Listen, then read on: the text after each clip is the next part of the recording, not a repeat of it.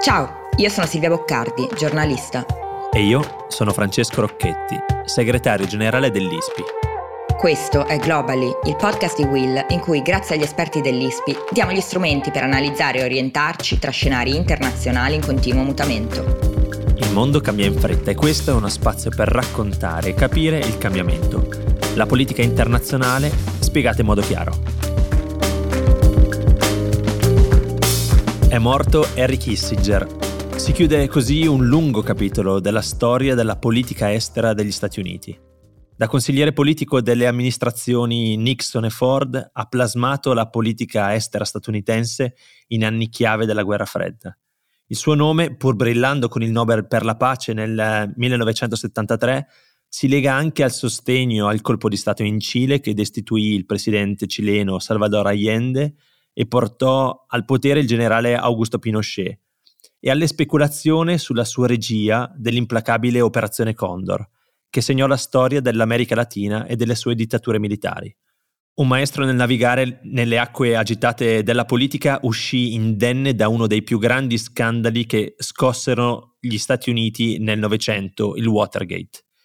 Il suo pragmatismo o essenzialismo, come ascolteremo dalle parole di Mario Del Pero, plasmò la politica estera americana da quel tempo fino ad oggi, aprendo la strada soprattutto alle relazioni con la Cina di Mao. Ma Kissinger è stato anche di più. La sua storia fatta di luci e ombre, la sua genialità strategica da una parte e i suoi comportamenti non etici dall'altra hanno portato a definirlo un Machiavelli moderno. L'oggetto del fascino, e in certi casi dell'adorazione, di studiosi di relazioni internazionali, di giornalisti e a volte anche di politici.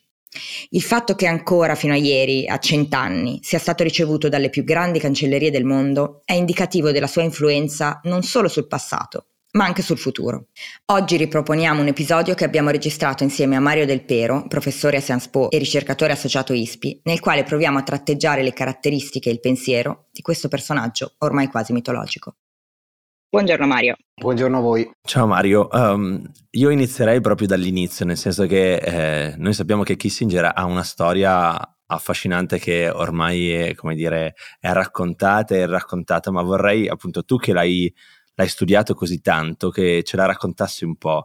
Che cosa vedono gli occhi dell'Harry Kissinger bambino, ragazzo, giovane adolescente, come si forma, dove studia e cosa studia? Eh, Kissinger lascia la Germania, la natia Germania, la Baviera, questo paesino, questa cittadina di Furth in Baviera, quindicenne eh, nel 1938, una famiglia di, di, ebrei che ha subito, diciamo così, tutte le, le, discriminazioni e le vessazioni che gli ebrei tedeschi subiscono in quegli anni, che vuole prevenire la catastrofe, la tragedia che seguirà e quindi come migliaia, decine di migliaia eh, di comp- connazionali ebrei, anche la famiglia Kissinger decide di scappare, di lasciare, di lasciare la Germania, transitando via Londra, giunge a New York nel 1938. Dicevo, Kissinger ha 15 anni, ha da poco compiuto i 15 anni. Su questi suoi 15 anni tedeschi abbiamo relativamente poco in termini anche di, di testimonianze sue. Mm. Eh, alcuni studiosi, uno storico molto bravo si chiama Jeremy Suri, ritiene che questi 15 anni abbiano avuto una, una un'importanza decisiva nel formare Kissinger e nel, nel, nella fascinazione che poi Kissinger avrà sempre per ordine e stabilità, quell'ordine e quella stabilità che vede venir meno nel caos tedesco che poi porta all'ascesa del nazismo. Altri dissentono, io tendo a collocarmi nel secondo campo, però ecco, questo bambino, ragazzino, adolescente vede la Germania scivolare dentro il totalitarismo nazista e subisce tutte le conseguenze del caso, non potrà studiare al liceo, al gymnasium, vede il padre perdere il lavoro di insegnante, vede, si vede impossibilitato a continuare a giocare a calcio nella squadra locale, subisce le angherie e anche a volte le violenze della gioventù hitleriana. E, ripeto, ha lasciato poche testimonianze, però è chiaro che poi è, una, è, un passaggio decisivo nella formazione. Come direbbero tutti gli psicoterapeuti. Come esatto. Difficile immaginare non abbia lasciato un segno, lui ne ha sempre parlato molto poco e quando è sollecitato ha minimizzato la valenza formativa di questi anni, ma anche quello può essere una certa misura significativo. Ecco, ma Parliamo un attimo anche del personaggio, no? Kissinger è un practitioner in diplomazia e in politica, ma anche una figura abbastanza controversa, a volte un po' torbida. Chi era davvero Henry Kissinger e come diventa l'Henry Kissinger che poi oggi tutti conosciamo? Beh, in estrema sintesi, eh, Kissinger giunge negli Stati Uniti, va a vivere nel, in una delle tante enclavi di ebrei immigrati nella grande New York. Mm Manhattan, nel, nel nord di, di, di, eh, di, Manhattan, e lavora part-time in una fabbrica già, giovane, già molto giovane, eccelle a scuola anche perché porta con sé un bagaglio di studi classici solido che ha avuto eh, in Germania, va a studiare nell'università che accoglie un numero spropositato di giovani ebrei newyorkesi, che è la City University of New York, CUNY, e va a studiare ragioneria, accounting, mm. studia come fare le partite doppie. E poi arriva la guerra. La seconda guerra mondiale è un momento trasformativo per l'America nel suo complesso, per tante comunità di recenti immigrati.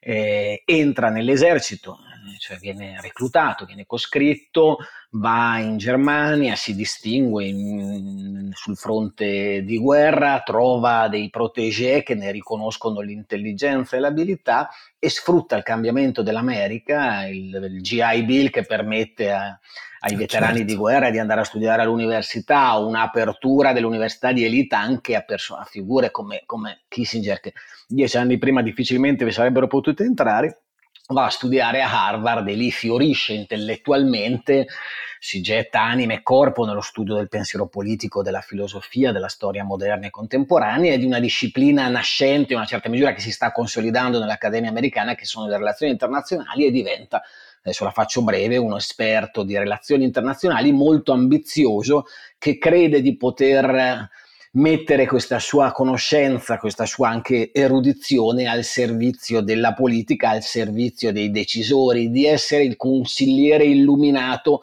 mm. di principi i statisti americani che lui ritiene ancora ingenui e impreparati al compito che la storia ha assegnato loro.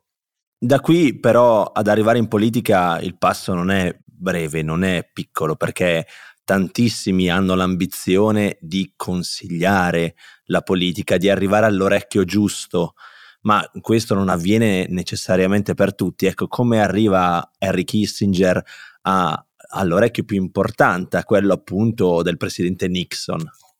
Uh, beh, ci arriva col tempo. Eh, allora, partiamo da un paio di presupposti, tre forse. Kissinger è molto ambizioso e anche abbastanza spregiudicato eh, Kissinger si adopera fattivamente già da giovane dottorando a Harvard per coltivare relazioni, creare network, costruire no? rapporti mm. con uomini e uomini principalmente, donne poche, uomini influenti e, e di potere e il Kissinger intellettuale, questo è un argomento che io ho avanzato nei miei studi, ma non sono assolutamente l'unico, Kissinger intellettuale, se andiamo a leggerne la traiettoria, andiamo a leggerne gli scritti, è un Kissinger molto meno iconoclasta, provocatorio di quanto non si creda per farla breve di nuovo, Kissinger tende ad assecondare e validare le mode intellettuali dell'epoca, più che a sfidarle e contestarle, come faranno mm. invece tanti altri grandi commentatori e studiosi di relazioni internazionali. All'epoca i nomi che vengono in mente sono quelli di George Kennan, di Morgenthau eh certo. e di altri.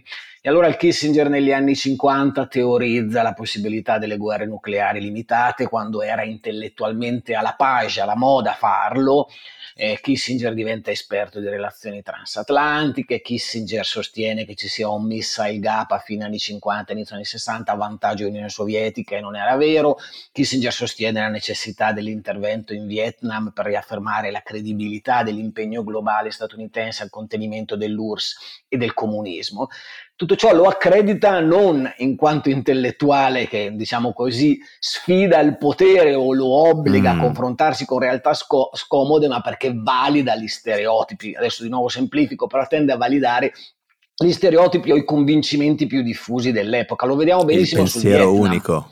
Esatto. Lo fa con indubbia abilità e lo fa forte, diciamo, di un background intellettuale e anche di uno stile, eh, di una prosa per certi aspetti delfica, molto involuta in certi passaggi, ma affascinante che cattura l'immaginario, diciamo, di lettori e spesso eh, di, eh, eh di, politici. E lo mm. fa con una cosa molto importante, perché lo sta facendo ancora oggi, a cent'anni, condendo tutto ciò con un messaggio molto forte, cioè che lui è l'europeo dato in prestito a un'America sì. naive, impreparata, ancora adolescenziale, diciamo così, nel suo relazionarsi alla potenza e alla politica di potenza, ecco lui a questa America impreparata al ruolo che la, la storia ha insegnato agli Stati Uniti, a questi Stati Uniti. Kissinger spiega le imperiture logiche della politica di potenza, dà un messaggio, diciamo così, crudamente realista in tanti eh, momenti. Sì di nuovo fintamente iconoclasta, perché in realtà è un, mm-hmm. un messaggio che tanta America vuole sentirsi di, dire, no? soprattutto durante la crisi della guerra in Vietnam, la contestazione di alcuni dei paradigmi, dei pilastri della politica estera americana.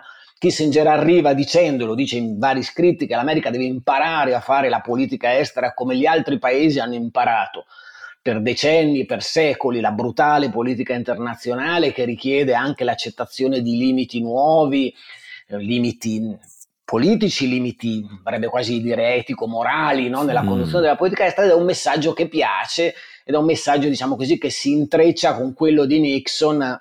Kissinger fino a quel momento è stato consulente nell'amministrazione Kennedy, anche se non ha ottenuto i ruoli che voleva, consulente con Johnson, negoziatore per conto di Johnson eh, rispetto al Vietnam e soprattutto è stato l'intellettuale di corte di Nelson Rockefeller, governatore ah, di New sì. York, candidato presidenziale repubblicano, a cui offre ben retribuito i suoi servigi intellettuali prima di passare armi e bagagli nel fronte nixoniano. Ecco, adesso cerchiamo di arrivare un po' più vicino ai, no- ai giorni nostri. Mm, secondo Kissinger, recentemente Kissinger ha detto che gli Stati Uniti e la Cina hanno soltanto da 5 a 10 anni di tempo per evitare la terza guerra mondiale. Eh, ovviamente ha parlato di minaccia nucleare, ma anche del pericolo di una guerra tecnologica mh, mm, che potrebbe diventare particolarmente grave per l'uso improprio di strumenti come ad esempio l'intelligenza artificiale. Anche per questo recentemente si è recato proprio da Xi Jinping. Ora, che cosa si sono detti? Perché io sono veramente curiosa di capire che cosa è successo in quella stanza e perché c'è andato.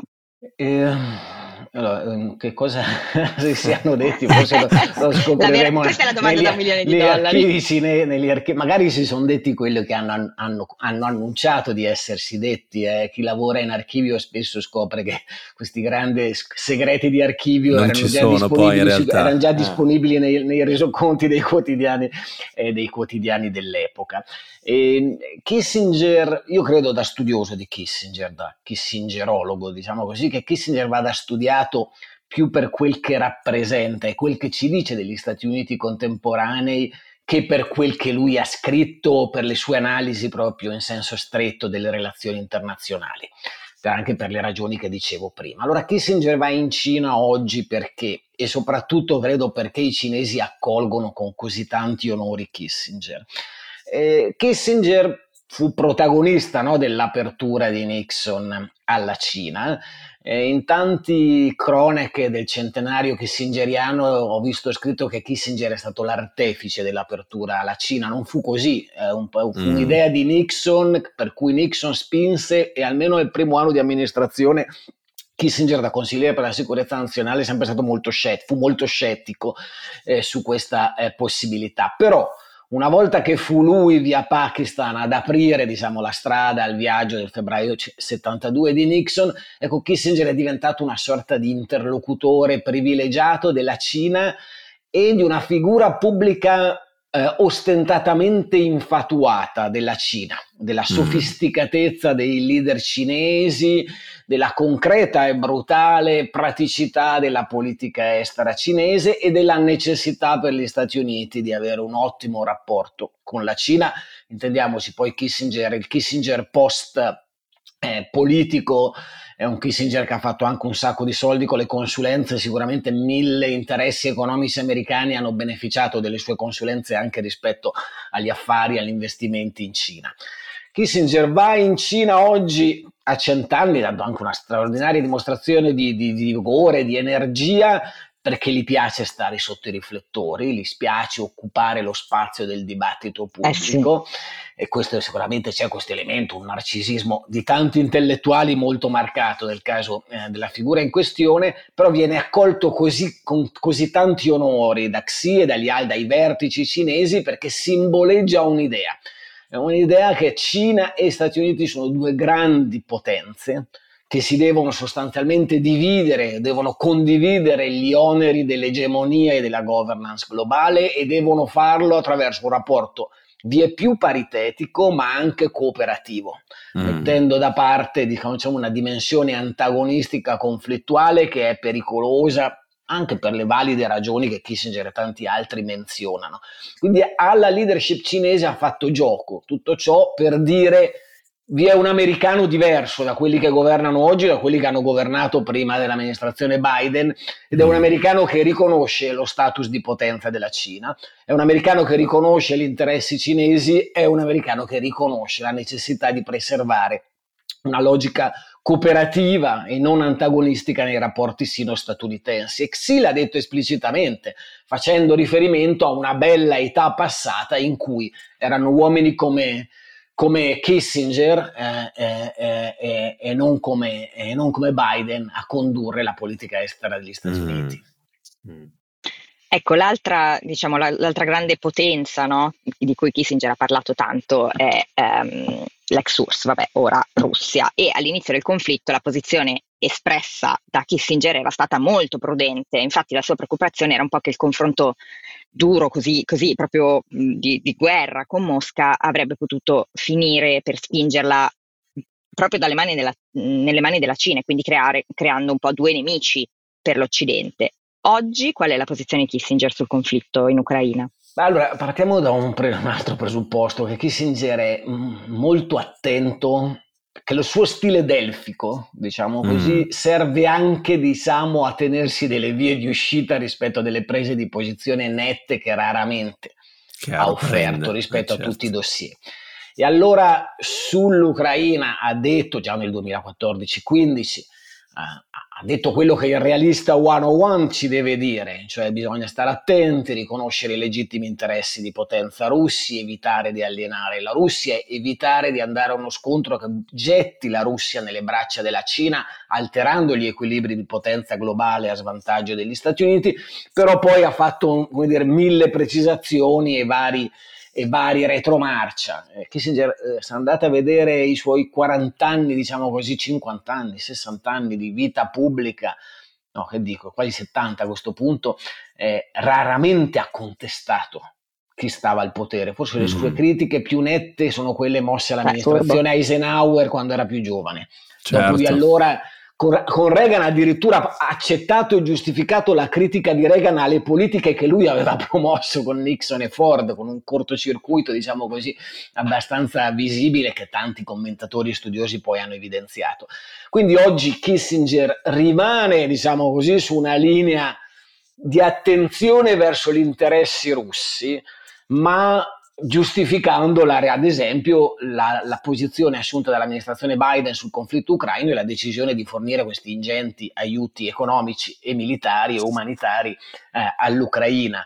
E dopodiché sua, il suo timore che questa guerra possa alterare gli equilibri, dicevo, globali a svantaggio degli Stati Uniti, creando una sorta di asse eh, sino, sino, russo con la Russia in una posizione chiaramente subordinata e che finisca quindi involontariamente per fare il gioco della Cina, questa è una preoccupazione che Kissinger, come tanti altri, ha espresso e in una certa misura continua ad esprimere. Mm.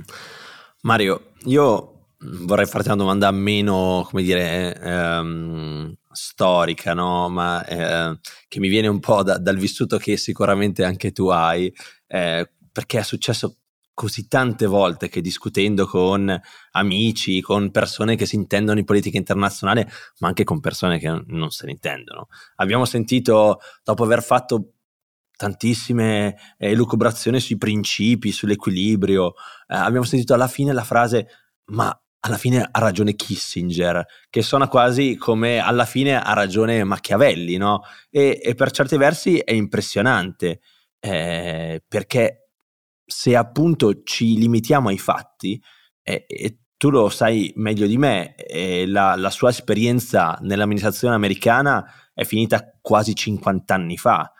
E Kissinger quindi da 50 anni ha, si è costruito o, o, gli hanno costruito attorno una, una, una, figura quasi mitologica, ma proprio perché mitologica spesso, e l'abbiamo visto anche nel dibattito italiano, lo sappiamo in questi mesi, l'abbiamo abbiamo letto insomma eh, qualche editoriale su questo, eh, dimentichiamo le sue, che le sue grandi incoerenze. Ecco, com'è, com'è nata questa figura? Beh, questa eh, in realtà è una domanda che richiederebbe una, una serie No, hai po- ragione, però è troppo affascinante. No, perché sì. la, è una domanda su cui tanti storici, sono, la kissingerologia credo nasce tanto in nel tentativo di dare risposta a questa domanda.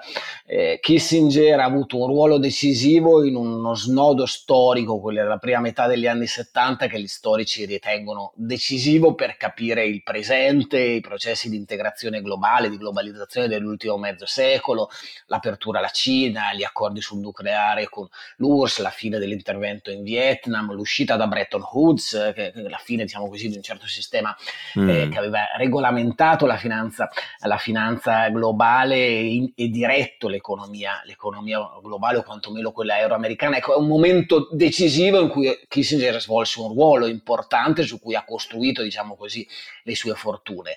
Poi eh, io credo che un certo, una certa volgarizzazione estrema del realismo, mm. secondo il quale la politica internazionale è fatta da attori, gli stati che agiscono, diciamo così, amoralmente, non immoralmente, ma amoralmente nel sì. perseguire l'interesse nazionale, ecco una certa volgarizzazione di questa chiave di lettura delle relazioni internazionali piace mm. perché è onniesplicativa, spiega tutto e semplifica.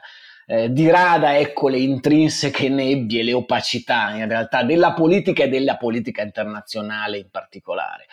E allora calare la citazione di Kissinger decontestualizzata o ancora più quella di Machiavelli ancora più decontestualizzata, ecco, fa sentire intelligenti, aiuta a, cap- a pensare di capire. Io okay. credo ci sia anche fondamentalmente una certa pigrizia intellettuale dietro mm. questa propensione a voler applicare un grosso, poi il realismo in realtà è una categoria complicatissima, piena di sfumature, sì. piena di dibattiti, con una sua Però è un po' facilona forse a volte, eh? nel senso che quella effettivamente come tu dicevi che forse si applica più facilmente, cioè la, la, te ne puoi appropriare in maniera abbastanza, come dire, facile, tu dici senti appunto quando ci sono queste situazioni complesse lasciamo da parte i principi e agiamo secondo i nostri interessi. Eh, forse è anche un po' questo, no? Certo, però se tu ci guardi dentro, solo la definizione dell'interesse nazionale è immensamente complessa e storicamente ah, no, notevole. Assolutamente no? sì. Cioè, c'è chi lo declina l'interesse nazionale e io e te possiamo avere un'idea diversa di qual è l'interesse nazionale italiano, no? E spesso eh, sì. l'interesse nazionale diventa sinonimo di nazionalismo, di nazionalismo ah, radicale, sono di nuovo due cose molto distinte che vanno tenute ben separate. E, e, diciamo per noi che la insegniamo, la, che insegniamo le relazioni internazionali, io insegno la storia, ecco, non la teoria, anche se t- spesso mi affido anche a elementi della teoria delle relazioni internazionali, è la sfida più grossa con gli studenti, mm. perché gli studenti, soprattutto gli studenti che non hanno intenzione di fare una carriera accademica nella sì. ricerca, vogliono risposte precise, nette e applicabili, lo mettono, vogliono una scienza applicata. Chiaro. La versione Facile. più grossolana del realismo è, no? è una, una, presunta scienza applicata. Certo, una macchina in cui tu metti delle domande e ti ridà una risposta di um, due lettere, sì, no, o di una frase chiara. chiara. Eh. Esatto, poi sai, gli storici fanno, hanno il problema opposto, eh? che, che, che, mettono mille specifiche su ogni interpretazione e finiscono, finiscono per, no?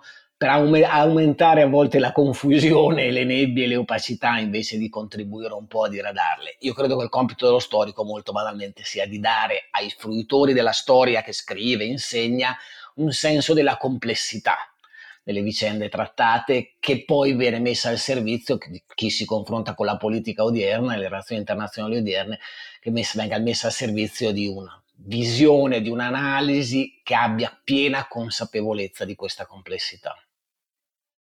Beh, grazie Mario, credo tu ci abbia dato, come dire, ci abbia fatto un ritratto di Kissinger con luci e ombre, come dicono quelli bravi, perché esatto. appunto eh, la sua figura è, è più complessa del, del, mito creato attorno a lui, è, è una, una figura che appunto ha attraversato un'epoca storica incredibile, 70 anni di politica, ricordavi i 70 anni in cui gli Stati Uniti hanno dominato questo mondo, quindi ha, ha, ha, sicuramente attraversato l'epoca d'oro degli Stati Uniti e ancora oggi appunto come testimonia la, anche l'incontro con Giorgia Meloni qualche settimana fa quando Giorgia Meloni era negli Stati Uniti, il suo viaggio in Cina come, come raccontavate, eh, ancora oggi esercita un fascino che va ben al di là appunto di quello che è stato Kissinger, ma che ormai si riflette nella figura di Kissinger. Noi ci sentiamo la prossima settimana e grazie ancora a Mario, no Silvia? Grazie Mario e grazie settimana prossima torneremo probabilmente in ufficio, è la, fine, è la fine delle vacanze agostiane, quindi non sentirete più campane, grilli o, o acqua che, che, si muove. Grazie a tutti eh, e a tra una settimana. Grazie. Arrivederci.